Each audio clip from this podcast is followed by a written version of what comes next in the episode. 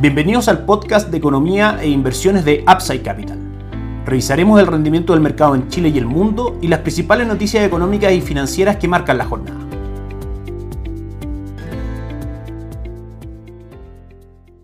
Muy buenos días, miércoles 4 de agosto del año 2021. Mi nombre es Ramiro Galeano, soy fundador de Upside Capital. Bienvenidos al podcast de comentario de mercado del día de hoy, mercados en Upside Capital. Para partir les cuento que en Upside Capital somos asesores independientes de inversión para personas y empresas que invierten en el mercado financiero tanto local como global.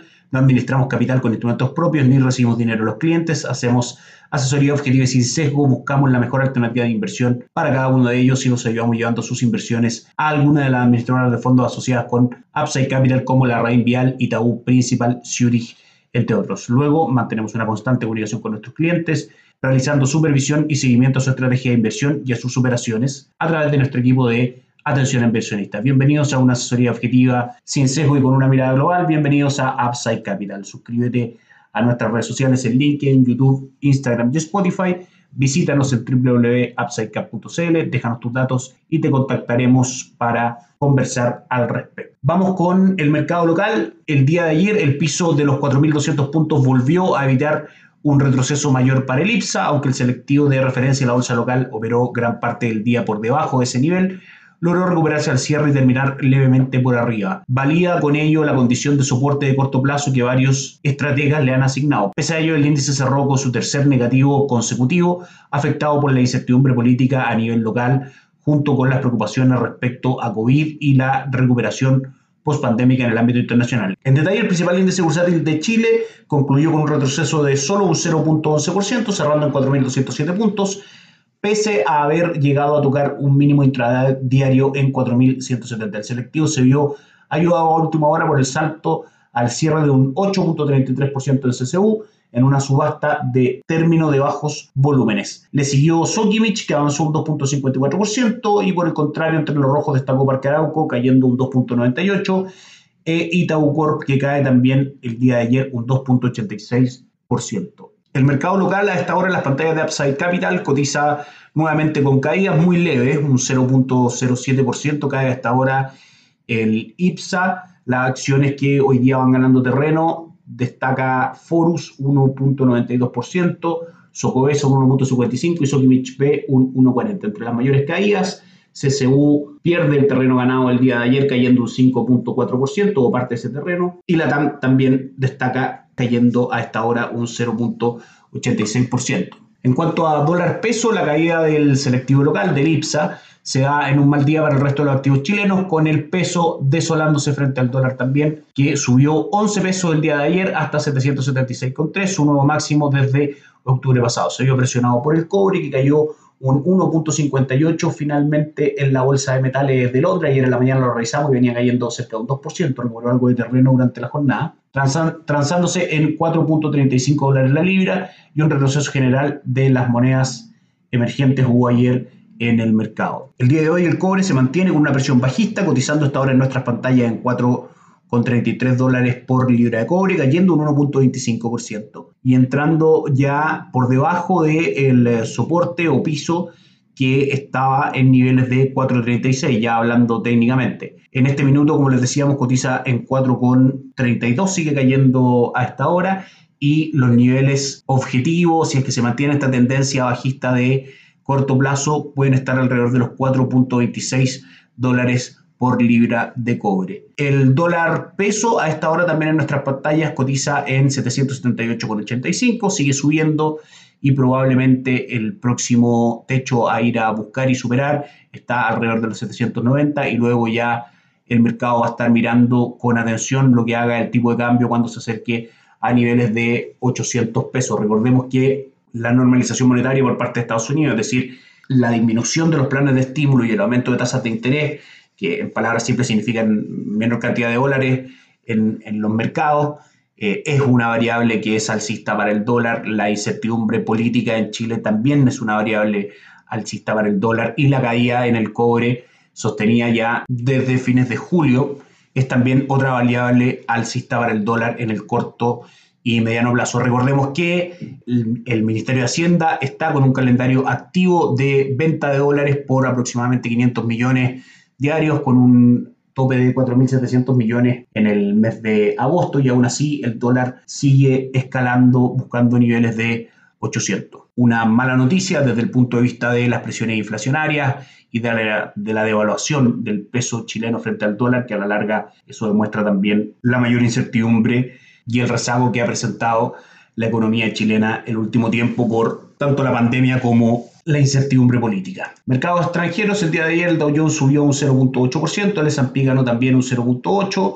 eh, ambos cerca de máximo histórico, mientras que el Nasdaq subió un 0.4%. El movimiento del día de ayer contrastó con los movimientos del día lunes, que finalmente vio una caída en ese día que arrastró al Dow Jones y al S&P 500 al rojo, mientras que el tecnológico Nasdaq había tenido una escasa ganancia el día lunes. A esta hora los principales índices bursátiles en nuestras pantallas cotizan mixtos, cayendo el Dow Jones fuerte hoy día un 0.74%, el Nasdaq sube tímidamente un 0.03%, pero en realidad ya es una cotización plana y el S&P 500 cae un 0.38%. Dentro de las acciones que el mercado normalmente está pendiente por la capitalización bursátil que presentan, Amazon cae un 0.24%, Apple un 0.3%, Microsoft un 0.72% y Google cae un 0.73%. Facebook en terreno positivo, a diferencia de las anteriores que nombramos, subiendo casi un 1%, un 0.91%. Los mercados alrededor del mundo tuvimos una jornada en Asia bastante positiva, con el índice de Shanghai subiendo un 0,85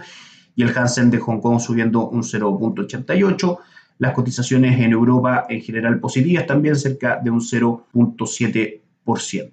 Probablemente el ánimo negativo de las bolsas a esta hora en Estados Unidos tiene que ver con el calendario de noticias económicas que los traders y quienes estamos dentro del, del, mercado estamos siempre atentos. Hoy día recibimos noticias desde Estados Unidos, la creación de empleo no agrícola, el estudio independiente de ADP, que es un estudio privado respecto al dato de creación de empleo no agrícola, el dato más importante que los mercados en general están muy atentos, que se dará a conocer el día viernes. Esto es una especie de adelanto de esta agencia privada. El día viernes se va a dar a conocer el dato oficial junto con la tasa de desempleo y también otros datos importantes en esa misma materia. El empleo no agrícola al día de hoy de la agencia ADP finalmente no logra cumplir las expectativas del mercado, generando solamente 330.000 puestos de trabajo versus los 695 que el mercado esperaba. Mala noticia y en general hoy día los mercados la reciben de manera bastante negativa, como dijimos con el Dow Jones y el S&P 500 cayendo cerca de un 0.7%. Por último, vamos a comentar un poco el rendimiento de los multifondos de la AFP el mes de julio, que volvieron a bajar y el fondo E extiende su caída anual a menos 11%. En promedio, los multifondos perdieron un 0.41% en el mes, mientras que la alternativa más conservadora del sistema marcó un nuevo récord de descensos. Finalmente, las caídas del fondo E se explican principalmente por los rescates de los fondos de pensiones. La AFP tiene que salir a vender papeles y eso hace obviamente aumentar la oferta y una caída del precio en ese tipo de, instrumentos de inversión. También es muy relevante el hecho de las emisiones de deuda constantes que se están haciendo para poder financiar los planes sociales y los gastos en general. Tienden a aumentar también la oferta de papeles y eso hace que el precio de todas maneras tienda a caer también. Eso entre otros factores también relevantes. Y el aumento de las tasas de interés o el esperado aumento de las tasas de interés por parte del Banco Central así como también el aumento de la prima por riesgo que Chile ha estado experimentando en el último tiempo.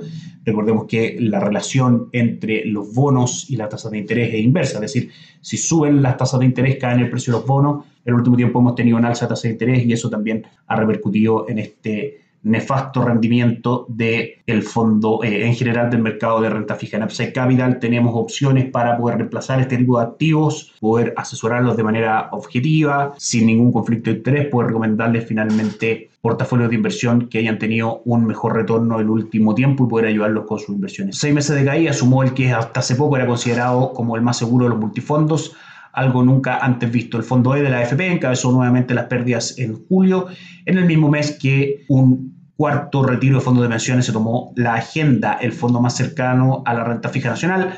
reportó una rentabilidad promedio del menos 1.1% y con ella acumuló pérdidas por un 11.1% en lo que va del año. La percepción de incertidumbre sobre el sistema de FP y la perspectivas de mayor gasto fiscal se han sumado al proceso de alza de tasas que ya inició el Banco Central para generar pérdidas de la deuda local, lo que ha impactado a los fondos más conservadores, lo que explicábamos recientemente. En el balance de todo el sistema, los multifondos sumaron dos meses consecutivos de caídas en julio, en el sexto mes del año, registraron una baja del 0.41, lo que se suma a la caída de un 0.9 registrada en junio. En el periodo, solo dos fondos de mayor riesgo anotaron avance. El fondo A cerró el mes con una rentabilidad del 0.5, seguido por el fondo B con un leve avance del 0.03. En lo que va del año, en tanto, el sistema evidencia una caída de 2% de rentabilidad en promedio. En este balance, solo dos fondos dan cuenta de desempeño positivo, el fondo A con un alza del 8.1 y el fondo E que refleja una rentabilidad promedio de 4.3% entre enero y julio. Independiente que eh, en general las plata que están en los fondos de pensiones no, no tienen que ser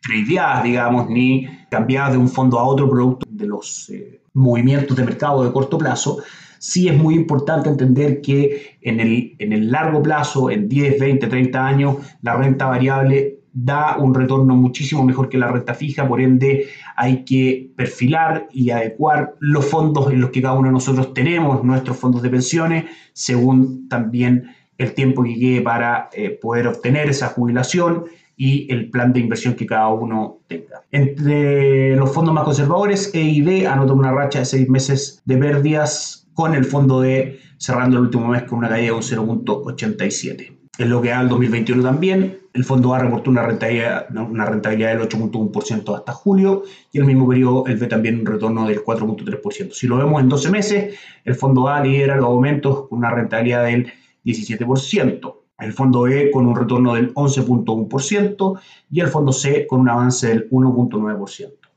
En 12 meses el fondo B cae un 10.4%, mientras que el D reporta una disminución del 6.2% en el mismo lapso. Y ya si lo vemos en 36 meses, en promedio la rentabilidad es del 13.9% y todos los, los multifondos generan un desempeño positivo, con el fondo A liderando las ganancias con un 22.5%.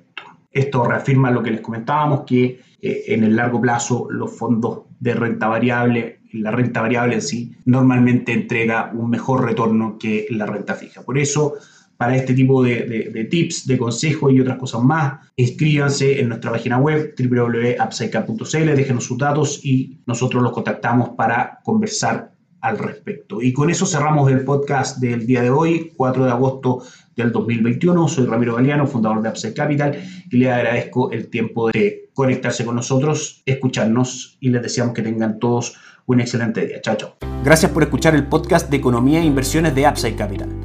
Te invitamos a visitar nuestro sitio web www.upsidecap.cl y contactarnos para brindarte una asesoría objetiva, sin sesgo y con una mirada global para tus inversiones.